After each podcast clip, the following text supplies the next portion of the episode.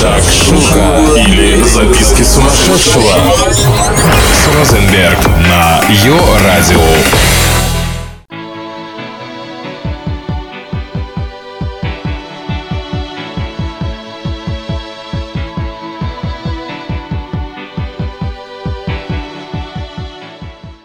Признавшись в своей слабости, человек становится сильнее. И у каждого из нас с вами они свои. Видеоигры или лабутены, чашечка свежезаваренного кофе или охота на бабочек, футбол или мужчины, книги или искусство. Из всех проявлений человеческого творчества самое удивительное и достойное внимания – это книги. В книгах живут думы прошедших времен. Внятно и отчетливо раздаются голоса людей, прах которых давно разлетелся как сон. Все, что человечество совершило, передумало, все, чего оно достигло, все это сохранилось как бы волшебство на страницах книг. Привет, с вами Шакшука Шоу или Записки сумасшедшего, а я ее ведущая Розенберг.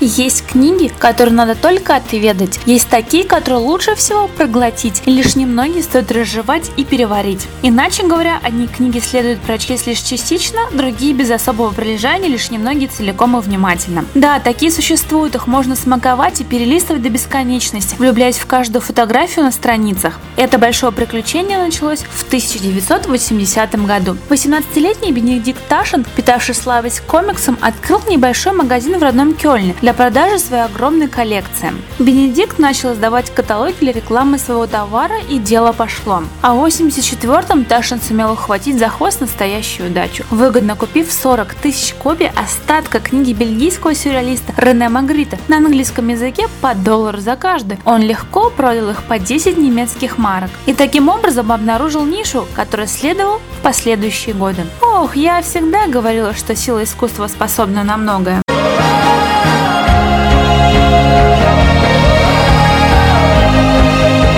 С юности, интересуясь искусством, Ташин считал, что художественные книги слишком дороги и труднодоступны, и художественный книжный рынок должен быть демократизирован. Эта идея превратилась в его кредо, цель славы и процветания. Ташин начал переиздавать книги по ценам на порядок ниже общепринятых, дав своей компании собственное имя. И уже в следующем году вышел его Пикассо, первая книга основной художественной серии, очень быстро ставшая мега популярной. В 89-м двойной альбом Ван Гога, включивший полное собрание картин художника, художника стал хитом и завоевал авторитет всех книжных магазинов мира.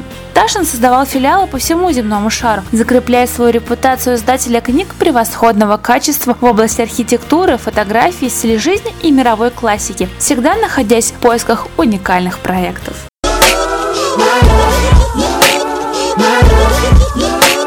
Бенедикт Ташин еще тот провокатор. Выпуск грандиозных изданий формата 2XL заставили говорить о нем далеко за пределами мира издания об искусстве. В нулевых Ташин поразила всех, установив рекорд для самой дорогой книги, изданной в 20 столетии. Сумо Хельмута Ньютона, подписанная более чем 80 знаменитостями, чьи фото в ней содержались, была продана с аукциона за 300 тысяч долларов.